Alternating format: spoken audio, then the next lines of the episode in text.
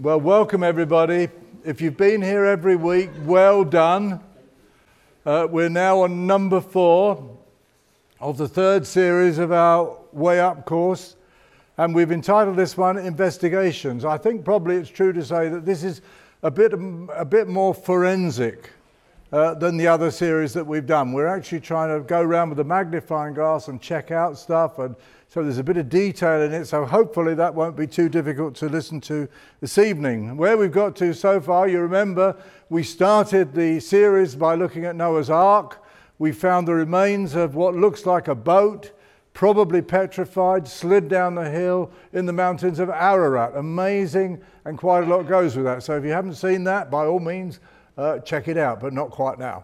Uh, secondly, of course, then we went for the Tower of Babel, and talked about the history according to the Bible of the various peoples that scattered from the uh, Tower of Babel, the, the languages that, the, that there are in the earth that are a mystery in themselves. Like, how did they ever get started? How do you teach a whole people a language if you haven't got a dictionary, you haven't got literature, you haven't got a vocabulary to give them? How do they all learn it? Well, the Bible says God gave it to us. God gave languages to the human race. And there's a whole family of them, variety of them, all over the world, that has caused the kind of the splitting and the dividing of the nations uh, all over the world. So that was uh, Tower of Babel. Last week we were looking at Sodom and Gomorrah, and you'll remember the, the cities of the plain down there in the Jordan Valley, where you can find evidence of, of whole cities that have apparently been burned and seared with massive fire. I was just actually reading something earlier today saying that they found the remains of, of iron and stuff there that is almost certainly iron implements and tools. You know, it didn't occur there naturally, so it was all part of it when in the conflagration that happened there. Okay, number four then. Tonight we're looking at Joseph in Egypt. Okay, well, everybody knows the story of Joseph in Egypt. That's actually Donny Osmond, by the way. That's not Joseph. Uh, but, you know, it's not every Bible story that gets a musical made out of it, and most people, I would suspect, know something of it. It's a little bit distorted from the Bible, but nonetheless, uh, you do get some of the story coming through. The question that we're going to be asking tonight, as with most of it, is did this actually really happen? You know, is this true? Is this just a legend? Is it just something that they picked up out of the Bible and made a, a musical of, and so on and so on? Uh, this is a, a quote from the cover of a book by David Rohl uh, entitled A Test of Time. And I mean, there's loads of quotes like this. If you scan around, you can find them. Ever since excavations began in the lands of the Bible at the beginning of the last century, that's actually the beginning of the nineteenth century, not the last century now, uh, biblical scholars have been systematically stripping out elements of the narratives, the stories of Joseph, Moses, and so on. He quotes a whole number of others, and have been consigning them to the realms of myth and folklore. I can testify that that is true.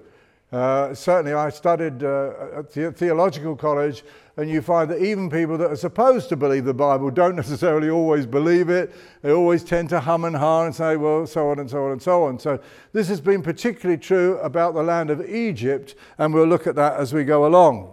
So this is what we're going to follow tonight. This is our map, our agenda for the evening. First of all, we're going to just revisit the origin of Egypt. Uh, we've talked a little bit about the origins of the nations and the peoples and how they scattered, uh, but tonight we're just going to mention a bit about Egypt itself. Secondly, we're going to look at a, the question of chronology, of timing. That is a critical one. It's very hard going. I'm going to try and make it as easy as I can. Debbie said to me earlier, she said, make it simple. I said to her, you have no idea how complicated it is to make something simple. But anyway, I'm going to try and make it simple. So we're going to look at the chronology. Thirdly, we're going to look at the arrival of Joseph in Egypt and the impact of that, and read the Bible story uh, from that. Then we're going to look at what we've called the King's Chancellor. We found a candidate for Joseph who was the second after the king, a high vizier, the chancellor, the chamberlain, um, quite high ranking and significant. Okay, well, you'll have to decide whether you think this guy fits the bill. So that's point number four, the king's chancellor. And then lastly, we're going to look at a specific complex uh, in the land of Egypt that I believe, and not only me, uh, that is actually the, the work of Joseph during the lifetime when he was serving Pharaoh. So those are the five things that we're going to look at. First of all, then, the origin of Egypt. Um, I think probably pretty well everybody has agreed that Egypt is one of the oldest civilizations. Some would say the oldest. I don't actually think that, because they all come after Babel, as according to the Bible. But it certainly goes pretty far back there um, from what we can tell in the Bible story. Um, I mean, I think probably modern man has a bit of a love affair with Egypt. Um, it's a, well, I can think of some people that certainly do. Um, so many of the of the massive monuments that are spread across it are a testimony to this culture. They've left more remains in Egypt, certainly more visible remains, famous ones, than almost any other place. The pyramids themselves are the only remaining great wonder of the world that is still there, and are themselves, they say, you have to see them to believe them. I've never seen them, but they are huge, like like mountains. So modern audiences are fascinated by Egypt. If they do a, a round of Tutankhamun, um, you know, to the various museums, they'll get people queuing up to see the, the golden mask and that kind of thing. You've got legends of mummies and curses. I can't remember how many films I've seen that have got mummies in them that are pretty horrible and do all kinds of terrible things. And uh, of course, we all know the curses on Howard Carter and Tutankhamun, and, you know, all that kind of stuff. So it's it's... It's kind of in the culture. If there's one bit of archaeology that modern man gets interested in, and I wouldn't say there's a lot, but if there's one bit, then I think it's probably Egypt.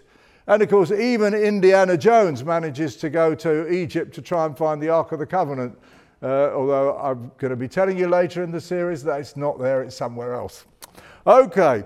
Uh, so distinctive is Egypt, it's got its own branch of learning. Archaeology covers general things, but Egyptology, of course, uh, covers specifically the land of Egypt. So Egypt is a significant place to visit. And I did, I did have a debate in my spirit whether to put this one in.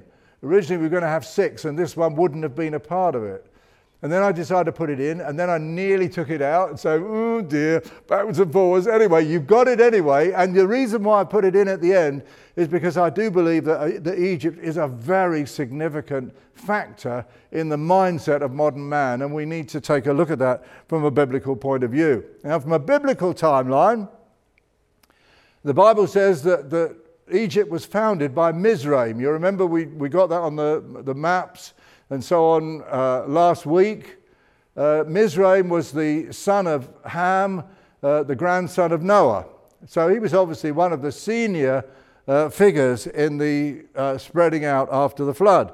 Uh, none of the great buildings that we now see, of course, would have been there then, like those ones there that I've got with the Sphinx and the pyramid in the background. They would not have been there then, but I thought, well, it's, it's a nice, it's a nice misty romantic picture of Egypt, so I'll put it in there anyway. Abraham would have been born in these early days. This is kind of his period. I mean, obviously he's a few, he's a few down from Mizraim. But interestingly enough, I did a count of his, of his uh, birth and so on. He's only about two or three hundred years after the flood himself. So he's not that far behind the, the, the, the very earliest sort of forefathers that we find mentioned in the Bible. Would have been about one hundred thirty years after Babel. Um, uh, that uh, Abraham was born, and Egypt would still have been quite primitive.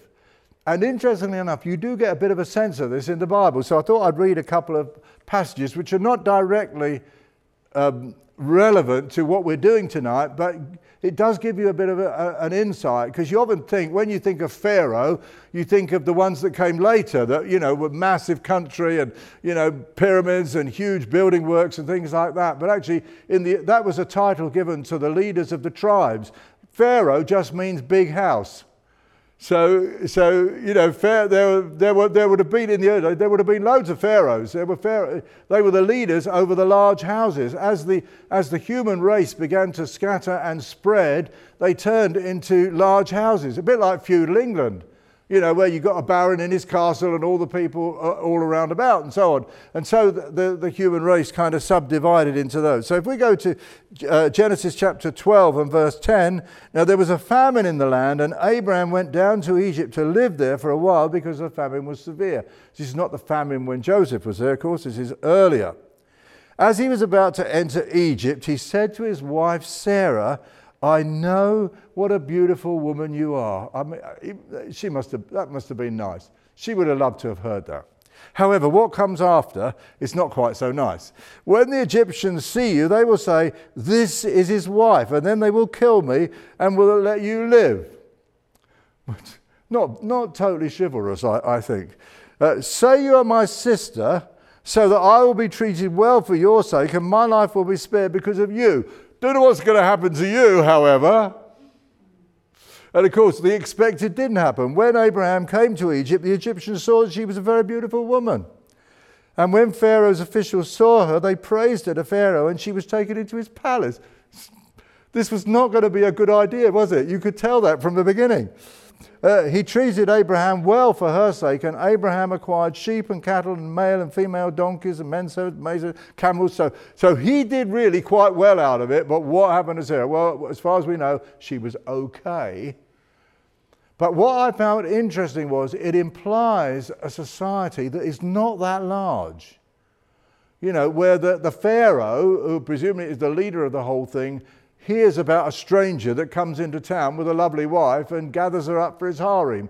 So you have to say this is not this is not a, a you know, this is not a, a society of several million people. This is a this is a small society. It came to Pharaoh's ears by those that were in his crew uh, that Abraham and his wife had come to town, and the rest, as we say, we followed through. But I thought it was interesting implication that Egypt, at this stage in Abraham's lifetime, and Abraham's great-grandfather of Joseph, of course, um, uh, the, at this stage in things is not huge at all. Um, and then again in Genesis fourteen, we get an implication here for Mesopotamia. You remember Mesopotamia is where Nimrod started, uh, where the Tower of Babel happened, where the people scattered from. This was probably, this would have been actually the, probably the oldest civilizations, a bit slightly older uh, than Egypt. But uh, but here in, in Genesis chapter fourteen, and again we're backtracking, this is when Sodom and Gomorrah are still going. It hasn't, nothing has happened to them at this point. But in one to four it says, "At this time, Amraphel, the king of Shinar," we know Shinar, don't we? Um, "Arioch, the king of Elasar, Chedorlaomer, the king of Elam, and Tidal, the king of Goyim, went to war against Bera, the king of Sodom." So there's a confederacy of peoples from Mesopotamia, including Shinar and down. They kind of gathered together and they were invading uh, Sodom and Gomorrah and the cities uh, of the plain. Uh, and they've got all the names here, but we won't bother with that. "All these latter kings joined forces in the valley of Siddim, the Salt Sea." We know about that. We heard that last week. Uh, "and for twelve years they've been subject to Chedorlaomer, but in the thirteenth year..." So the, the, the kings in Sodom and Gomorrah have been paying a tribute to the, the tri- well, tribal leaders, really, the tribal leaders in uh, Mesopotamia. And then they said, "No, we're not going to do that anymore," and they stopped doing it. Uh, okay.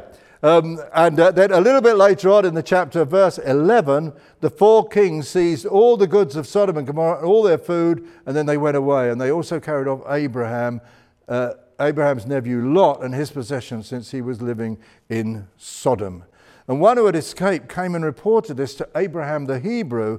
And now Abraham was living near the great trees of Mamre, the The Amorite, a brother of Eshcol and Anna, all of whom were allied with Abraham." So there was a whole load of Abraham that was there with some pals, and they were there by the oaks of Mamre.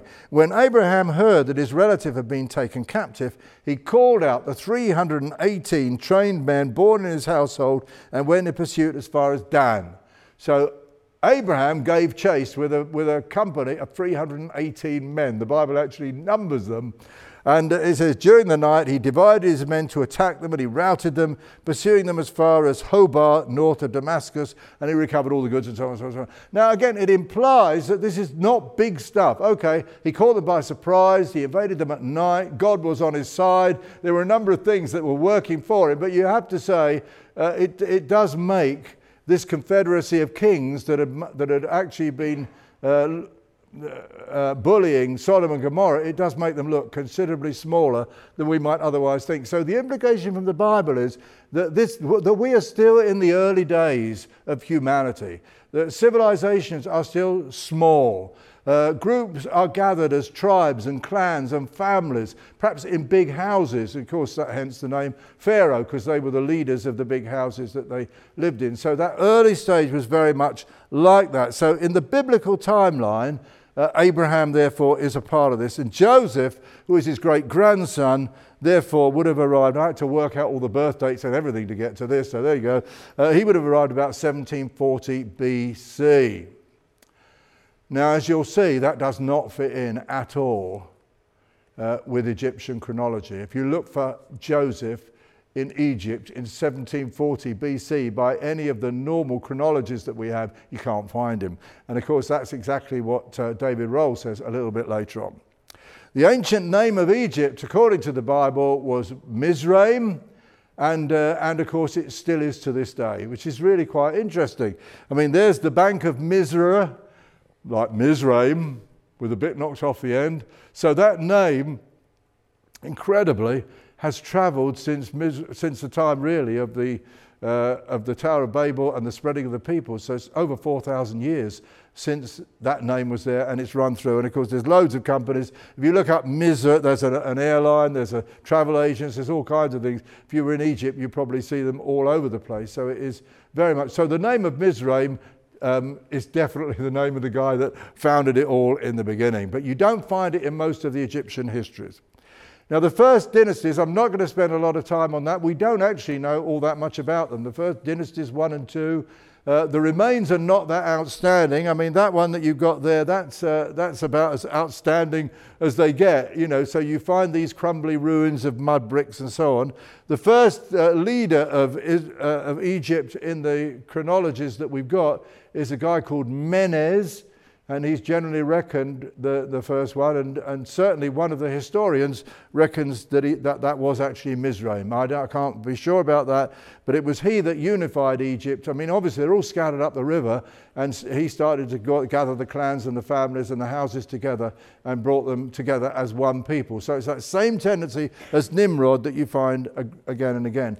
But at this point, there are no great monuments, mainly because they hadn't worked out how to work in stone. It's all mud bricks. You remember how the Tower of Babel was mud bricks? It looks like Egypt had the same technology, and no doubt they had the availability that they could use in order to do that. Uh, that there is called a mastaba, um, and they used those for burials. It was those that eventually became the pyramids and started to go higher and higher and Uh, make the pyramids. But certainly in this early stage, you've got loads of these all scattered around, and they look a little bit uh, worn out. So not a lot there. One thing that I did come across at a place called Abydos, which I thought was really interesting, that there were fourteen wooden boats that had all been, they'd been kind of put in sheds and buried. They're all, they're all under the sand. You know, they have to dig nearly everything up from under the sand. fourteen boats. I mean, they are quite big. I mean, that that is... the remains of them, as far as I can tell. I looked it up on Google, and that's the picture that I got. So I'm assuming that those are some of the fourteen boats that were. Why did they? Why did they have whopping great big boats like that uh, for the pharaohs and the leaders and the people? And some have suggested that the whole world in these early years was paranoid about the flood coming back again. Certainly we get that with Nimrod. They were building towers all over the place. They're trying to get out of it. Although God said, "I'm not going to do that anymore," yet somehow They, they, they didn't believe God. Um, and that's, of course, quite a common phenomenon. Um, so those then are the first dynasties. Now, what then are the, of the chronology? Okay, I'll do the best I can with this, so bear with me, and we'll try and work our way through it. There are two major challenges to the Bible, I would say, in the twentieth century, in recent history. The reason why churches are emptied and the Bible is often practically ignored is for these reasons. No, nobody's, nobody's ever said, let's take a vote on whether we believe in God or not. God has just slowly gone by default, and these are the reasons. Number one, you, those of you that know me won't be any surprised about that, Darwin's theory of evolution, which, which put forward the idea that the earth had been going for millions of years and the human race for hundreds of thousands of years minimum, and even a million years so on now is the latest idea. So Darwin's theory of evolution completely shot a hole in, in a biblical um, time, timeline and worldview. Secondly, the chronology of Egypt. That was a, and it was like a double whammy. In the nineteenth century, the world was already becoming secularized because of Darwin and already beginning to think, do we actually believe the Bible anymore or not? And then Egyptology took off and everybody was fascinated by it. And of course, they started getting these chronological dates that just did not fit in with the Bible. And of course, as we've already heard, loads of the, the people, that the archaeologists and even biblical scholars were, were finding all sorts of reasons why you could no longer take the Bible seriously. You could, you could treat it as a spiritual book, you could take lessons out of it, but you, it, you couldn't take it literally.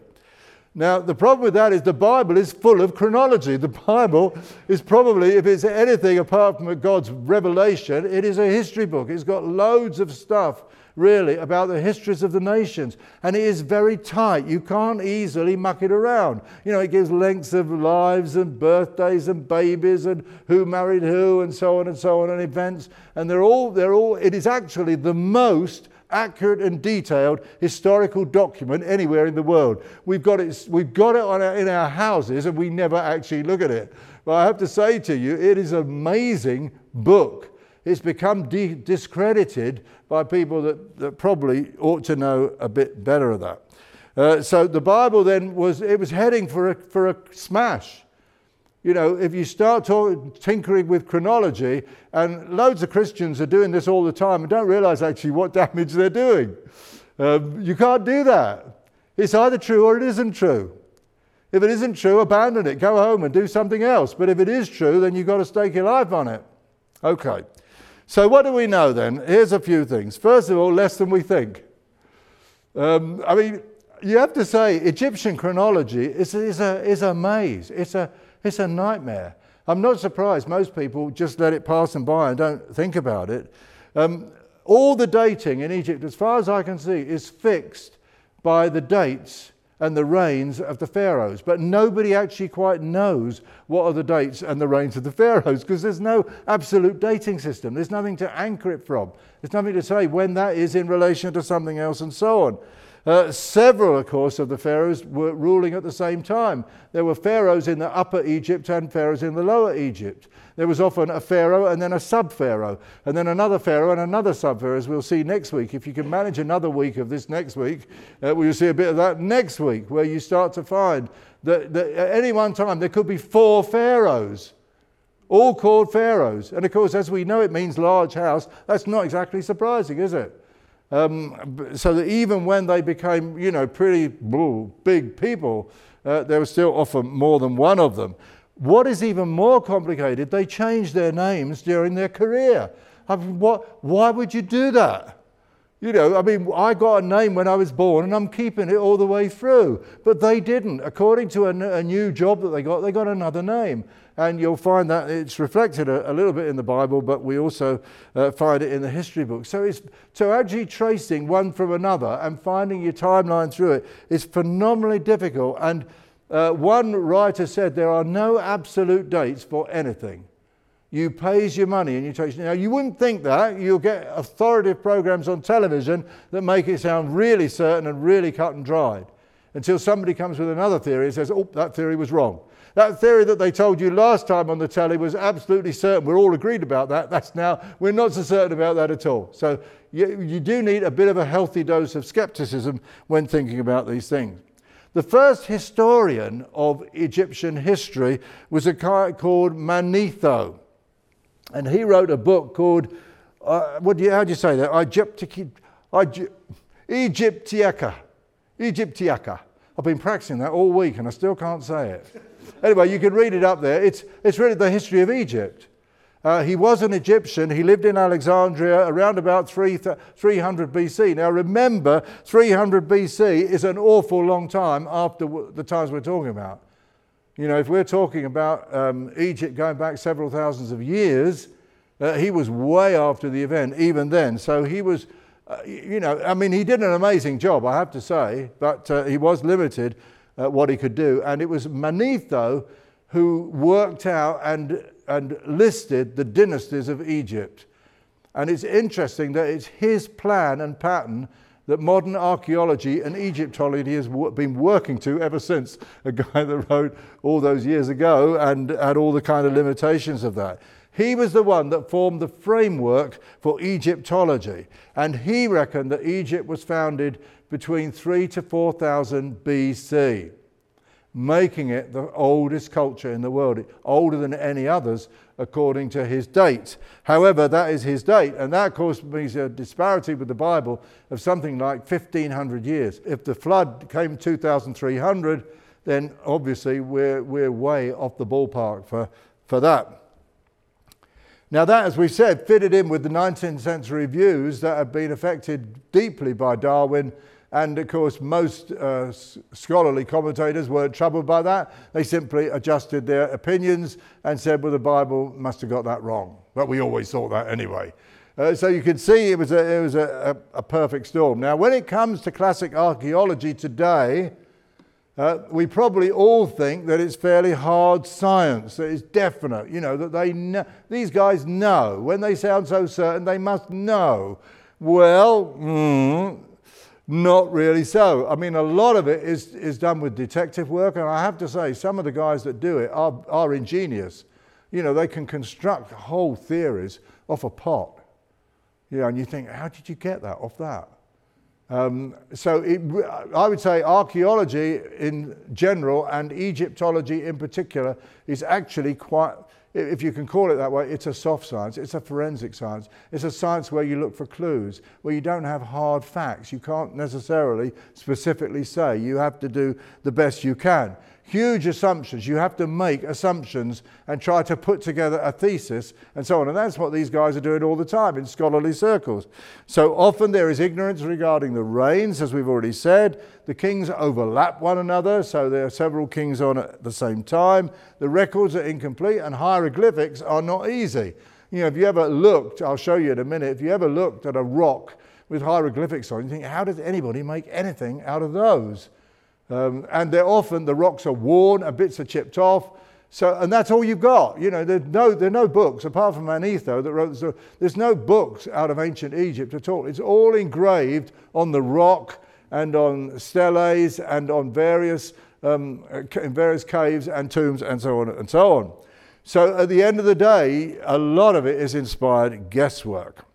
Uh, so much so that this man, David Rohl, he was the guy that I quoted from earlier, Uh, wrote this book, um, which he called A Test of Time.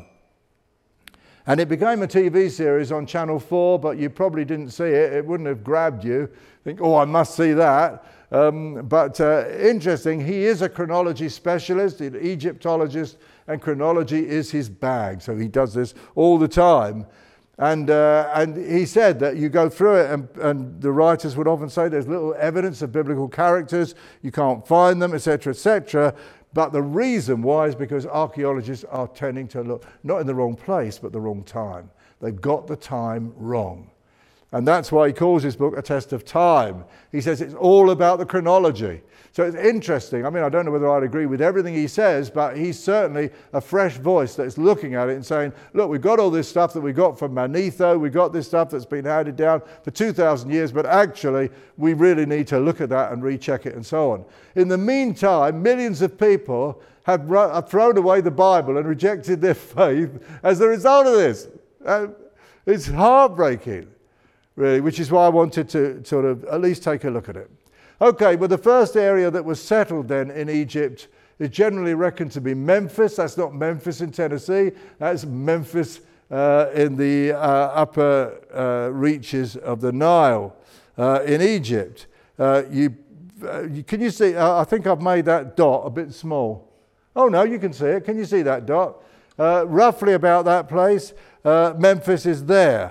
Uh, if you look just below that, there's Heliopolis uh, or On, and that actually mentions in the Bible passage that we'll read in a couple of minutes. So the center of Egypt at this early stage was probably here in what, you, what is called Upper Egypt, you know, nor, more northerly um, uh, Egypt. Later on, of course, it spread down to Thebes and other places, Luxor and so on, down the, the, down the Nile, but the early settlement was here. And that's where all the uh, action takes place that we're looking at tonight uh, when it comes to Joseph. So on a biblical timescale, Joseph would have arrived during the first few dynasties, uh, you know, obviously after Abraham. Abraham came right at the very early stage. This would have been a couple of hundred years after that. It's thought around about seventeen hundred B C. So, okay, number three, the arrival of Joseph. For this, we're going to turn to the Bible and read verses that I would, I suspect will be familiar, so I might run over a few bits if I can, uh, though you can always read them up uh, a bit later on if you want to. Uh, at the end of chapter forty of Genesis, um, uh, the book of Genesis, it says that, you remember, Joseph had been in prison with a couple of guys, and he'd, had, he'd interpreted dreams, dreams for them, and one had, uh, one had survived and one had died.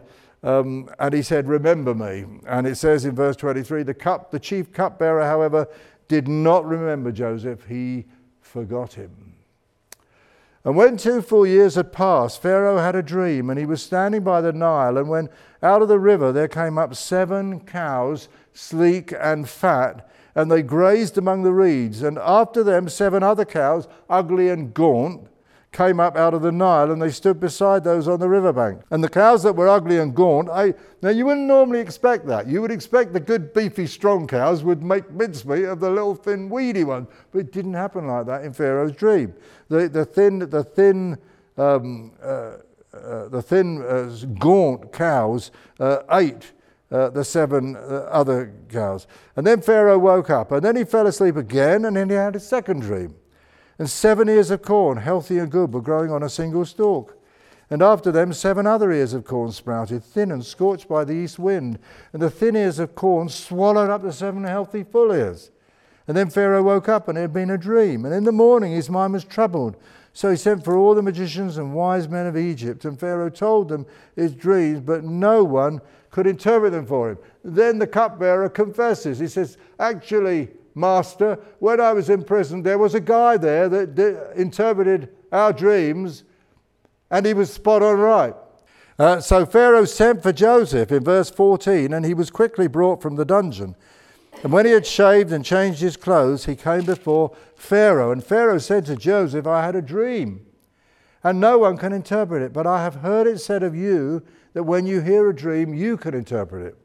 I cannot do it, Joseph replied to Pharaoh, but God will give Pharaoh the answer he desires. There's a man of confidence and faith. Then Pharaoh said to Joseph, in my dream I was standing on the bank of the Nile, when out of the river there came up seven cows, fat and sleek, and they grazed among the reeds, and so on. So you get the story uh, all over again, and so on. Then verse twenty-five, then Joseph said to Pharaoh, the dreams of Pharaoh are one and the same. God has revealed to Pharaoh what he is about to do. The seven good cows are seven years, the seven good ears, and so on and so on and so on. It is just as I said to Pharaoh. God has shown Pharaoh what he is about to do. Seven years of great abundance are coming throughout the land of Egypt, but seven years of famine will follow them. Well, you know the story, I'm sure. Um, Then all the abundance in Egypt will be forgotten, and so on. The reason the dream was given to Pharaoh in two forms is that the matter has been firmly decided by God, and God will do it soon. Now let Pharaoh look for a discerning and wise man and put him in charge of the land of Egypt. Let Pharaoh appoint commissioners over the land to take a fifth of the harvest of Egypt during the seven years of abundance, that they should collect all the food of those good years and so on and store it up so that the country may not be ruined by the famine. Plan seemed good to Pharaoh, so he asked them, can we find anybody like this man? I expect Joseph is standing there going, no, I'm sure he wasn't. Um, can we find anybody like this man, one in whom is the Spirit of God? And then Pharaoh said to Joseph, since God has made all this known to you, there is no one so discerning and wise as you. You shall be in charge of my palace, and so on. So Pharaoh said to Joseph, I hereby put you in charge of the whole land of Egypt. And Pharaoh took his signet ring from his finger. He dressed him in robes of fine linen, put a gold chain around his neck, had him ride in his chariot. And then Pharaoh said to Joseph, I am Pharaoh, but without your word, no one will lift hand or foot in all Egypt. I mean, that is, that is unprecedented. If we could find that, we found it. You know, there, There is no other, there is no other case in history where Pharaoh gave so much of his power and authority to an individual who was a prisoner, who wasn't even royal, who didn't have social standing, who wasn't part of his family. I mean, this is really, when you think about it, this is really phenomenally unusual. And Pharaoh gave Joseph the name Zaphnath-Paneah. I've been practicing that one. Uh, and gave him Asenath, the daughter of Potipharah, the priest of On, to be his wife. So he married into the priesthood and suddenly became a, a high-standing dignitary. And Joseph went throughout the, the land of Egypt, and he was thirty years old when he entered the service of Pharaoh, the king of Egypt. And of course he died, we're told, at one hundred ten. So for eighty years, Joseph ruled Egypt. He must have ruled through several pharaohs by the time he finished. He must have become a man of immense stature in the history, so we ought to be able to find him. And Joseph went out from Pharaoh's presence and travelled throughout Egypt. What, what a story of rags to riches, wow. During the seven years of abundance, Jo- Joseph collected all the food produced in those seven years. In each city, he put the food grown in the fields surrounding it. And Joseph stored up huge quantities of grain, like the sand of the sea. It was so much that he stopped keeping records because it was beyond measure, because the years of famine came. Before the years of famine came, two sons were born to him, and so he talks about his two sons, um, and so on and so on. Seven years of abundance in Egypt came to an end, and the seven years of famine began. Just as Joseph had said, there was famine in all the other lands, but in the whole land of Egypt there was food.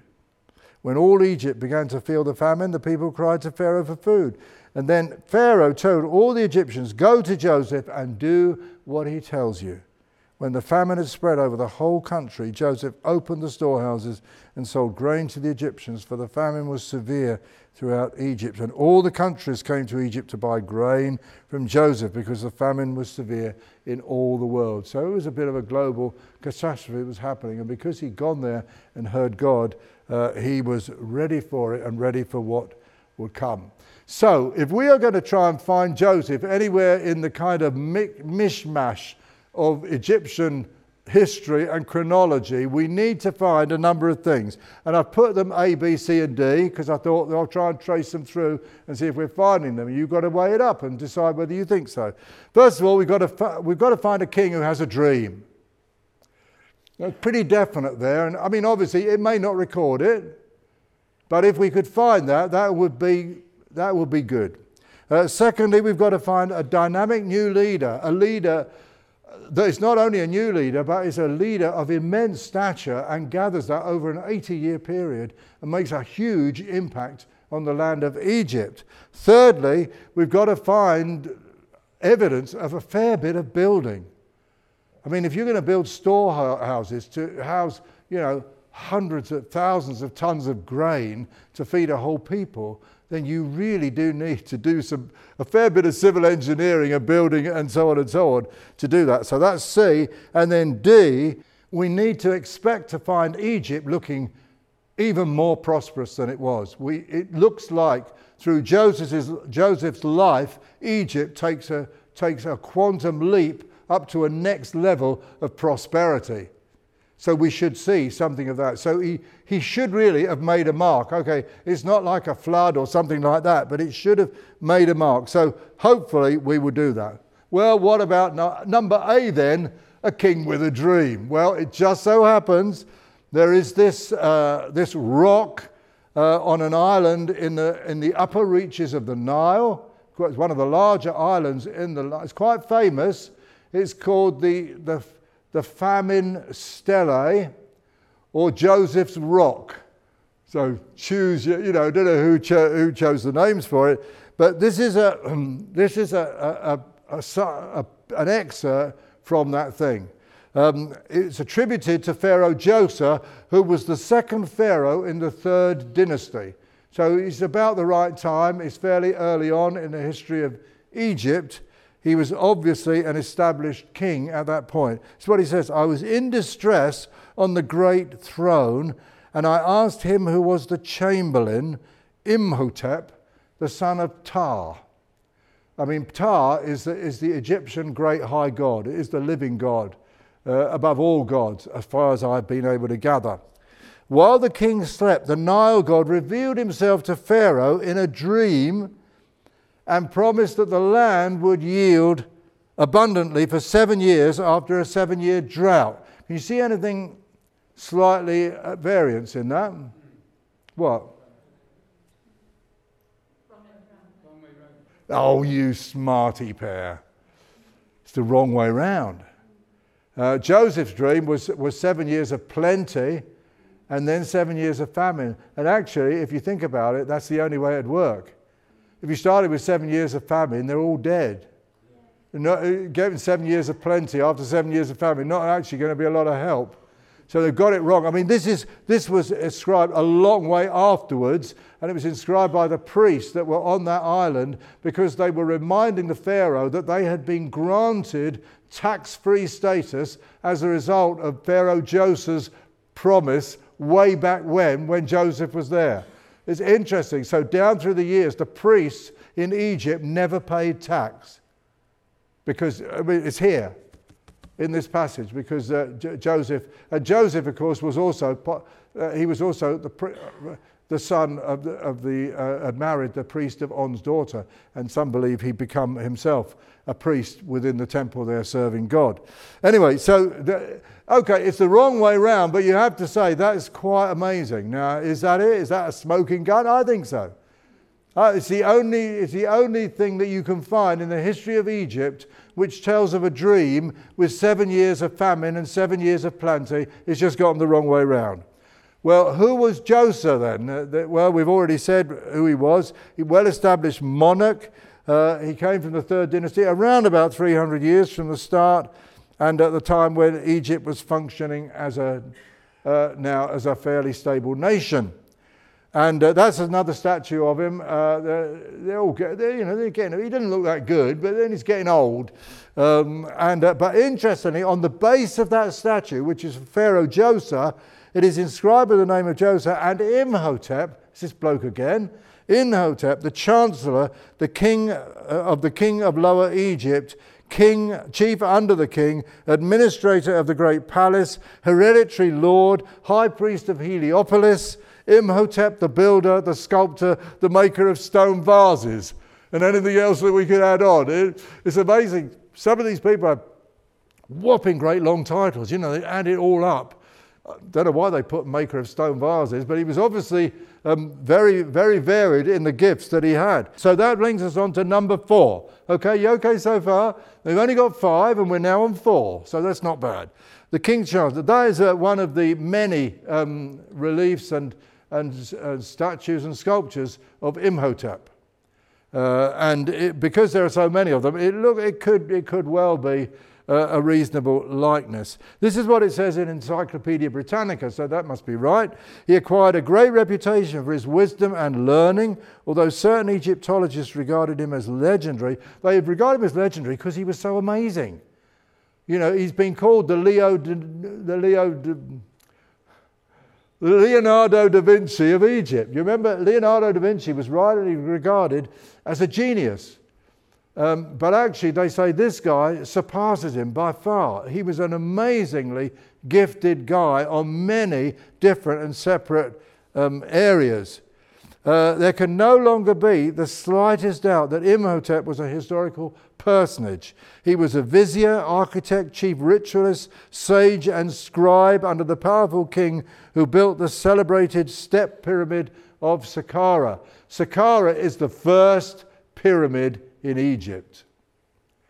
It was built under Djoser by Imhotep. How interesting. Uh, they called him the treasurer of the king of Lower Egypt and the administrator of the great palace. Just to add a couple more titles in for him. Now, the question that I'm going to ask now is, could um, Imhotep be Joseph? Could they be one and the same man? Well, have a look at the comparison of the two, and I've gathered a few things together on this slide. Uh, Joseph, of course, was the second after Pharaoh. He was very high ranking according to what the Bible says of him. Secondly, we know he was not of the royal family. He'd been taken out of nowhere and suddenly catapulted into his position when he was thirty years old. Thirdly, he'd interpreted a dream from Pharaoh. All this is pretty clear, we know that. Uh, his name meant the God who lives and speaks. He actually was involved with the physicians. And if we were to look in uh, Genesis chapter fifty and, uh, and verse two, Uh, it looks like they were in charge of doing all the embalming and all kinds of other things like that. So uh, when his father uh, uh, um, died, uh, Joseph directed the physicians in his service to embalm his father Israel. So the physicians embalmed him, taking a full forty days, for that was the time required. So he was obviously in charge of the physicians, interestingly. And he was noted for his dreams. Well, I mean, that's a pretty good list. Uh, Imhotep was also the second after Pharaoh. He suddenly appears in history. There is no, there's nothing prefiguring him. He's just there. There are no uh, statues of him in the early years when Pharaoh was uh, a younger man. He just suddenly comes when Pharaoh is middle-aged. He interpreted dreams. The name uh, Imhotep, I mean, Hotep means the voice of. So it initially it meant the voice of Im, but I don't. Nobody knows who Im is. It's Im, isn't it? Um, uh, but uh, later he became known as Ptah, and that did, that did have more meaning. That meant the voice of God. So it's a bit similar to the God who lives and speaks. Um, he was also a physician, and later became acknowledged as the God of healing. So, I mean, this guy Imhotep has immense significance. He was often said to heal people in their dreams. We go down for a few more things. He was re- Joseph was revered for his wisdom. He married the priest of On's daughter, according to the Bible, and he lived one hundred ten years, well, we've already said that, and he was buried in Israel. They, they took him out, of, of what they embalmed him, and then when they returned, uh, they took him back to Israel. Imhotep was revered for his wisdom. He was a priest of On himself, so there's a definite connection here with Heliopolis or On, the sort of spiritual centre of Egypt at that time, and he lived one hundred ten years. I thought, well, that's neat. You know, it's, it's interesting, isn't it? Things are starting to fit together. And in Saqqara, there is a whole complex under the ground. There's a lot of it on top. There's a massive complex. I re- they reckon that there are several miles of corridors and tunnels underneath the, the land there. Um, and, uh, and interestingly enough, in the centre of the whole thing, there is a, a stone sarcophagus that is empty. There is nothing in it. It hasn't been robbed. There's just nothing in it. Okay, well, what about the name? Uh, Imhotep, well... Uh, as we say, they did change their names a lot, and they often changed them when they got a different job. So Joseph was his given name, but we know the Bible says he had at least one other name that Pharaoh gave him, uh, Zaphnath-Paneah. Uh, it may well be that he got a third name uh, following the famine of Imhotep. We don't know, but a lot of other things fit, so it seems quite likely. And then Ptah-Hotep was the name that was given to him by later history, and he became famous. For an example of the same thing happening, we all know that fellow, that's Tutankhamun. Well, quit while you're winning, because these were his other names that he acquired, and he was only a young bloke. Um, but they get it, you know, they acquire a new job and they get a different name. I suppose it's a bit like royalty, really, except you just generally put Duchess or Lord or Duke or something in front of the name, but, uh, but um, uh, these, they just get a whole new name. I'm not even going to try and Um, uh, to pronounce those names there. But you get the picture. So it's not at all impossible that he could have been given this other name. There is also this medical connection that we've hinted at. Later on, he is regarded as the god of healing. People would come to, to Memphis to be healed by Imhotep. They would actually go down into t- the tunnels under Saqqara and, uh, and lay down to sleep and pr- praying that they would be healed uh, in their uh, in their dreams. They would make a sacrifice first and then go down into the holy place.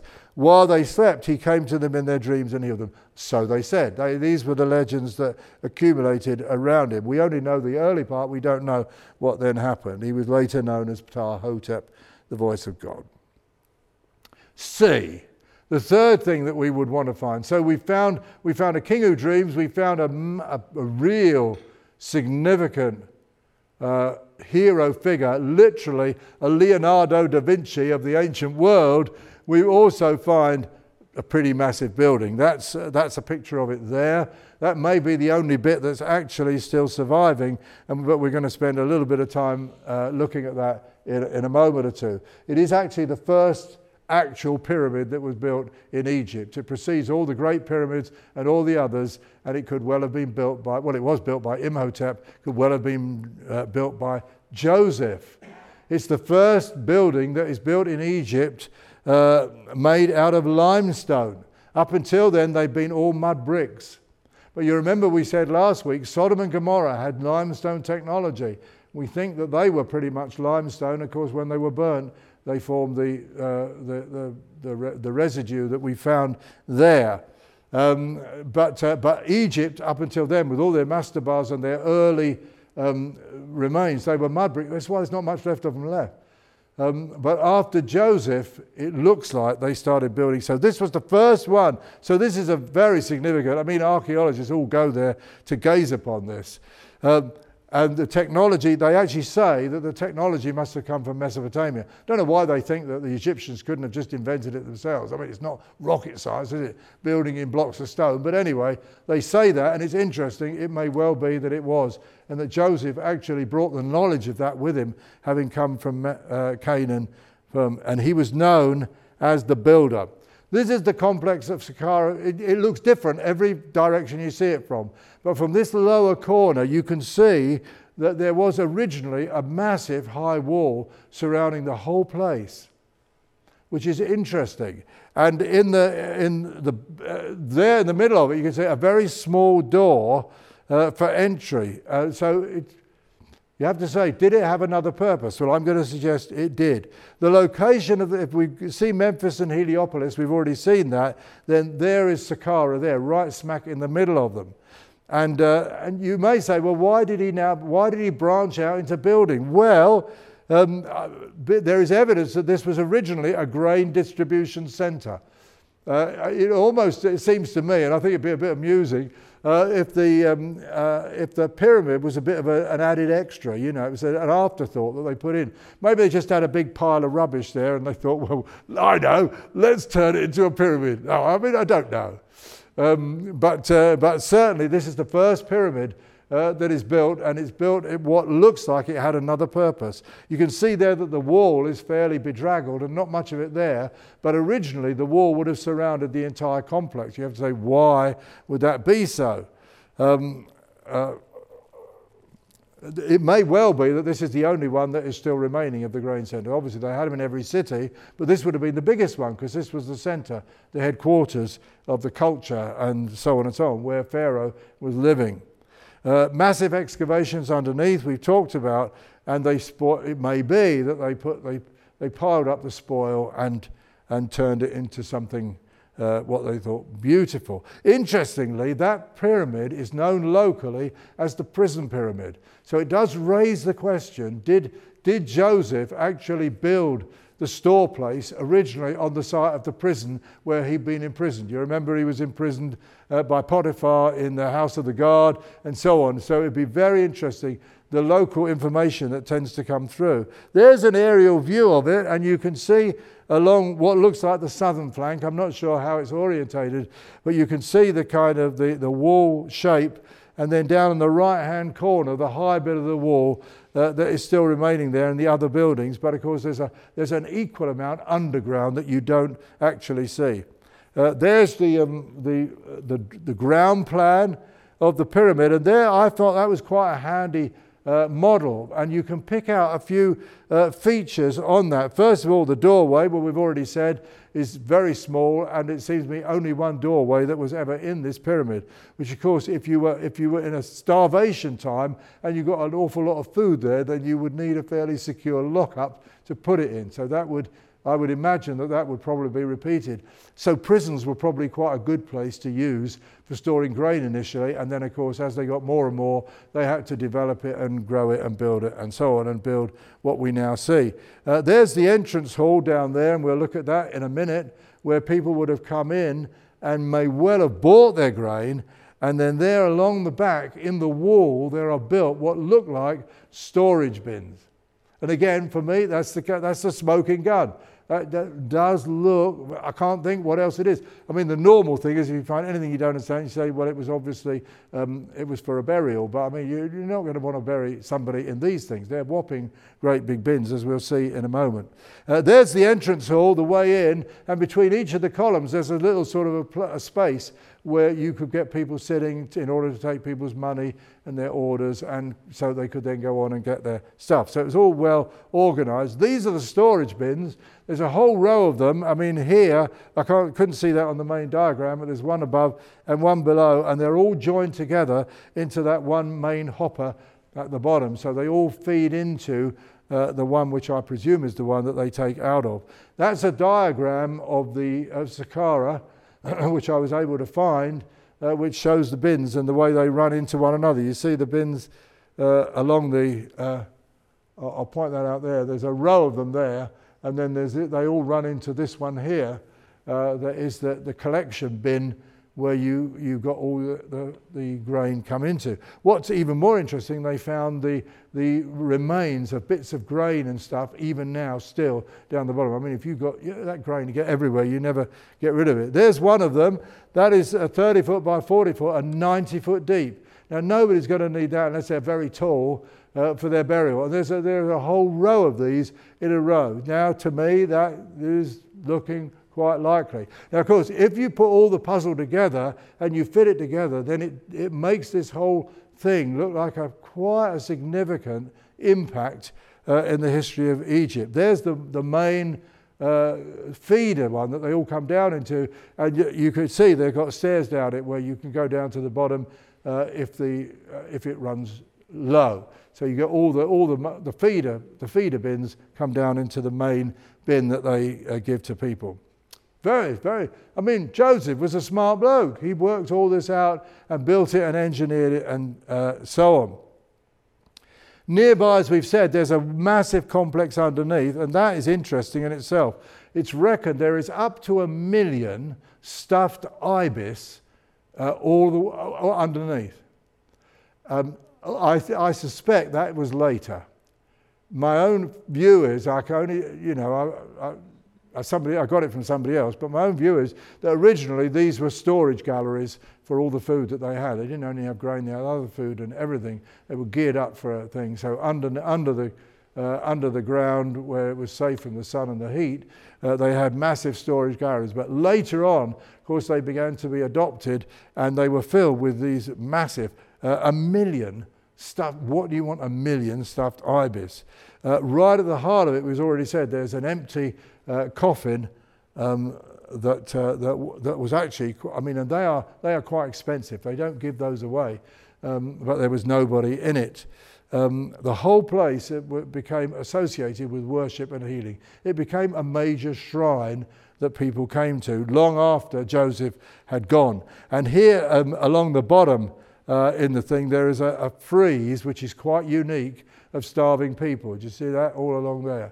Normally, the, the Egyptians did not advertise starving people in their culture. Uh, so it's the one place there at Saqqara in the underneath galleries uh, of that place. Okay, D, my last bit now. Uh, prosperity in Egypt. We said he made Egypt prosperous ac- according to the Bible. And it was for hundreds of years, actually. I mean, that's a picture of Luxor. Uh, I think that's right, isn't it? I took up my Egyptian, yeah, that, that's Luxor. But I mean, all the way up the Nile, there, there are these incredible, um, the incredible testimony to the wealth of Egypt. And generally we think, and normally they would say, well, that is simply because they were very smart people and they got their act together in their culture uh, and they were able to do that. Um, but uh, I want to suggest to you there is another story behind this, and it was that Joseph actually initiated the golden age of Egypt. He made Egypt wealthy. I mean, if we had time, we'd read through. The people came. I mean, from then onwards, everybody had to give a tenth of their income to the government. So you might not think it's so good, but I mean, he became. But he, because you see, they actually, they sold all their land. All the land came to Pharaoh. because nobody got any land. They were all starving. So they all gave, you know, it's all here in the Bible. I won't read it all. But they all they all brought their land to, into Pharaoh. And then Joseph said, okay, but you can keep your land. You keep working your land. But as a as a payment for what you got, you can give me, I think it was ten percent. It might have been five percent. I'm not, uh, twenty percent. Not sure. But anyway, a proportion of what you owe, what you give, you give to Pharaoh. And that happened thereafter, apart from the priests. The priests were exempt from that. And this is, you know, like two thousand years later, they were still writing it down, the story of, of Imhotep and so on, just to just to remind Pharaoh that they were immune from the tax. But everybody else paid tax, but not the priests. They did not pay tax. So, so Egypt became phenomenally wealthy as a result of this uh, famine. You could say also that it wasn't even just the genius of, uh, of Joseph, it was the blessing of God uh, on that land. God blessed uh, that land that had actually welcomed his people there and given them a safe haven, haven for hundreds of years afterwards. Interestingly, you could make a case to say, and we'll see this next week, Moses brought the end of the Golden Age. Not, not completely. I mean, Egypt carried on still, but it suffered a severe blow during the time of Moses um, uh, because Pharaoh, of course, went in rebellion against God and, and turned God away. Now, I find that a really interesting take on history, that the way that nations respond to God may dramatically affect their destiny, that it is God that raises up and puts down. I mean, we think we do it all by our own cleverness, but it is the activity of God in history, which is not a kind of a minor thing. You know, to me, it's a minor thing on the edge. You know, we're doing our politics. Come on. You know, God is not part of that. I mean, we're fighting the virus at the moment. We're doing that. You know, we're looking after global warming. We're doing that. We're not thinking about God. What has God got to do with that? It may be God has got a lot more to do with that than anybody realizes. That God is the one that moves through history, that raises up nations, that puts them down. You can certainly see that in Egypt. And there came a point, there came a golden age for Egypt, and then a time when they were never quite there again. If you read further on in the Bible, they were constantly being beaten by Nebuchadnezzar and by other leaders of the time. Final little advert, I put that up there. I mean, I actually have the book here. It is a brilliant book. You do have to be a little bit of a nerd to read it, so don't get it unless you feel that you, you could you could be that. But it gives you a whole different take on Egypt and on history and on archaeology. It's called The Exodus Case by Lennart Müller. I've got I've got one of the, this book cost me over fifty pounds to buy. It's a very heavy book, full of pictures and glossy paper. It's quite high quality, but you've got to be committed. I just looked it up on Amazon this afternoon, and there's one going at eighty-six pounds. However, there is also one going at sixteen pounds. Though I have a feeling you're going to have a job to get that one. If I, could, you know, the average price seems to be forty or fifty pounds for this. Sometimes books can be like gold dust. They can open your mind uh, into a new window and things you never understood before. And if, like me, you're interested in pursuing truth, then that may be something to think about. The Exodus Case by Lennart Müller. Free of charge completely. There is the Way Up course. Yo! Uh, to which you're all welcome to uh, to watch. And um, we've got the, I didn't mention, but we've got the last one is now online and gone live. Uh, this one, I think, will have been going live tonight. Uh, so welcome, everybody. If you're on Facebook and watching this, it's great to see you. And uh, God bless you. Uh, and this will also be on live on YouTube, God willing, by next week. And next week we should be going on through to look at Moses and the impact that Moses had both on Egypt, but of course on the history uh, generally in the area and beyond. And there's really quite a lot of material on that. So I'm quite looking forward to that. Good. Thank you, everybody. Done. Thank you. Oh, thank you.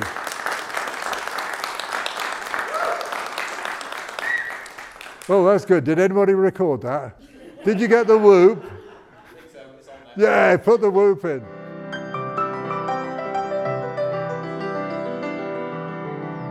Okay, lovely. Well, so we haven't had loads of questions most nights, but we've got a couple tonight. Uh, some a bit funny. Um, at least I've, I'm assuming this is meant to be funny. Um, first of all, did Joseph meet Mary before Pharaoh or after? Wrong Joseph.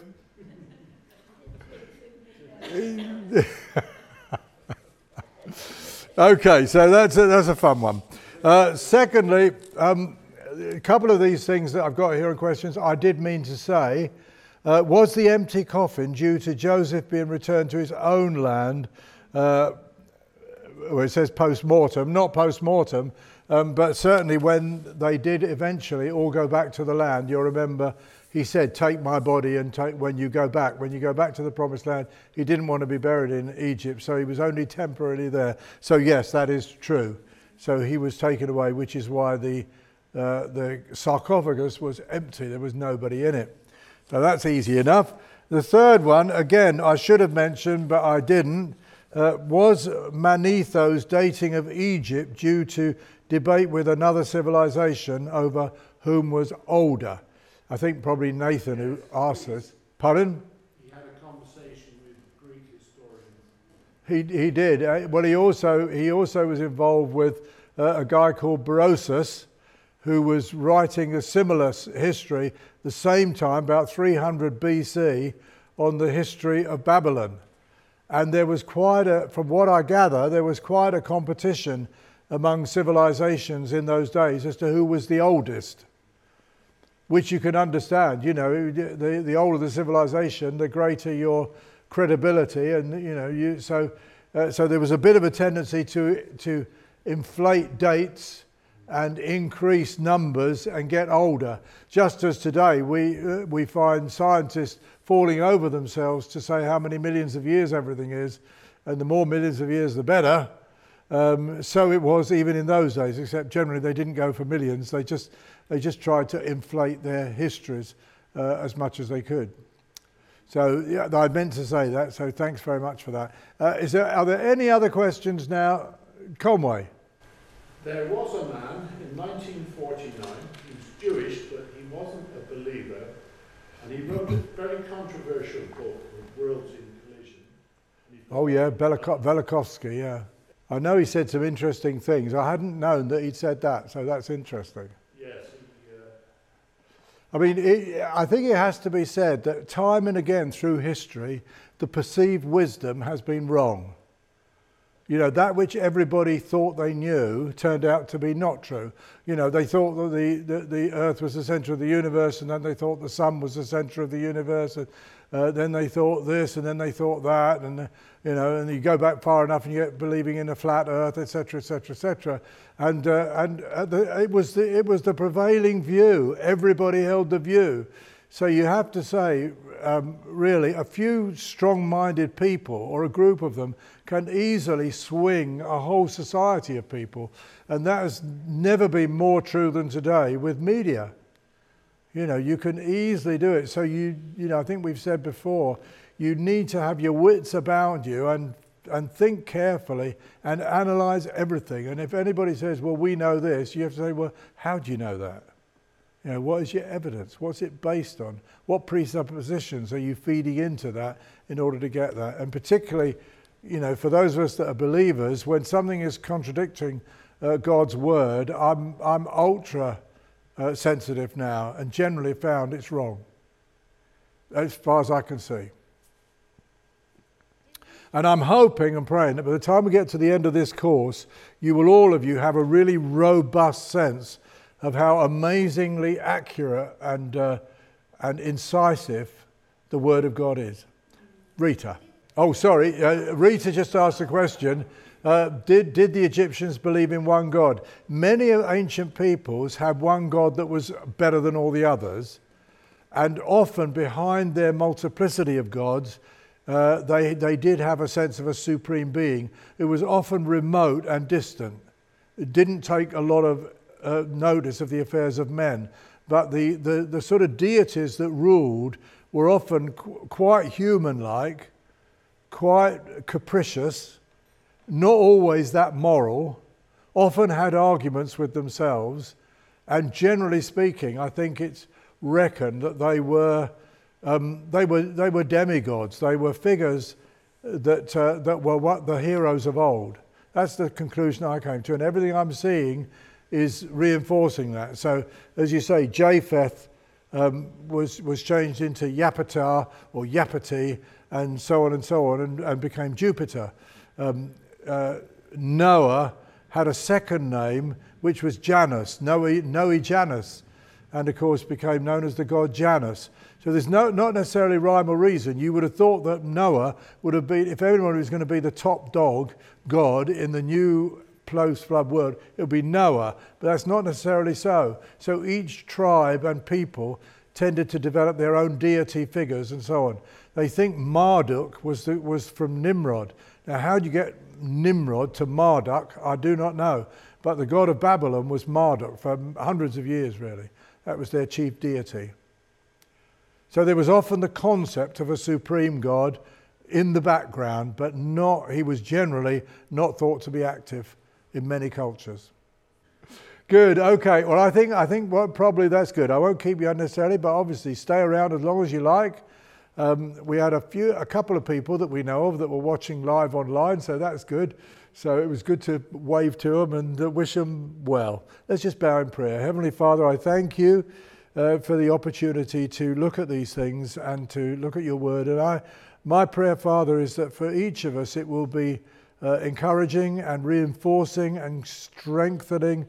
And in uncertain days, when there's all sorts of uh, untruth uh, swirling around in the market of life, we pray, Father, that you would help us to keep our eyes clearly fixed upon you, and that you would continue to teach us and help us to pass it on where we can to others, because we pray this now. Pray your blessing on each of us, to our homes uh, and our hearts, and into these coming days, in Jesus' name. Amen.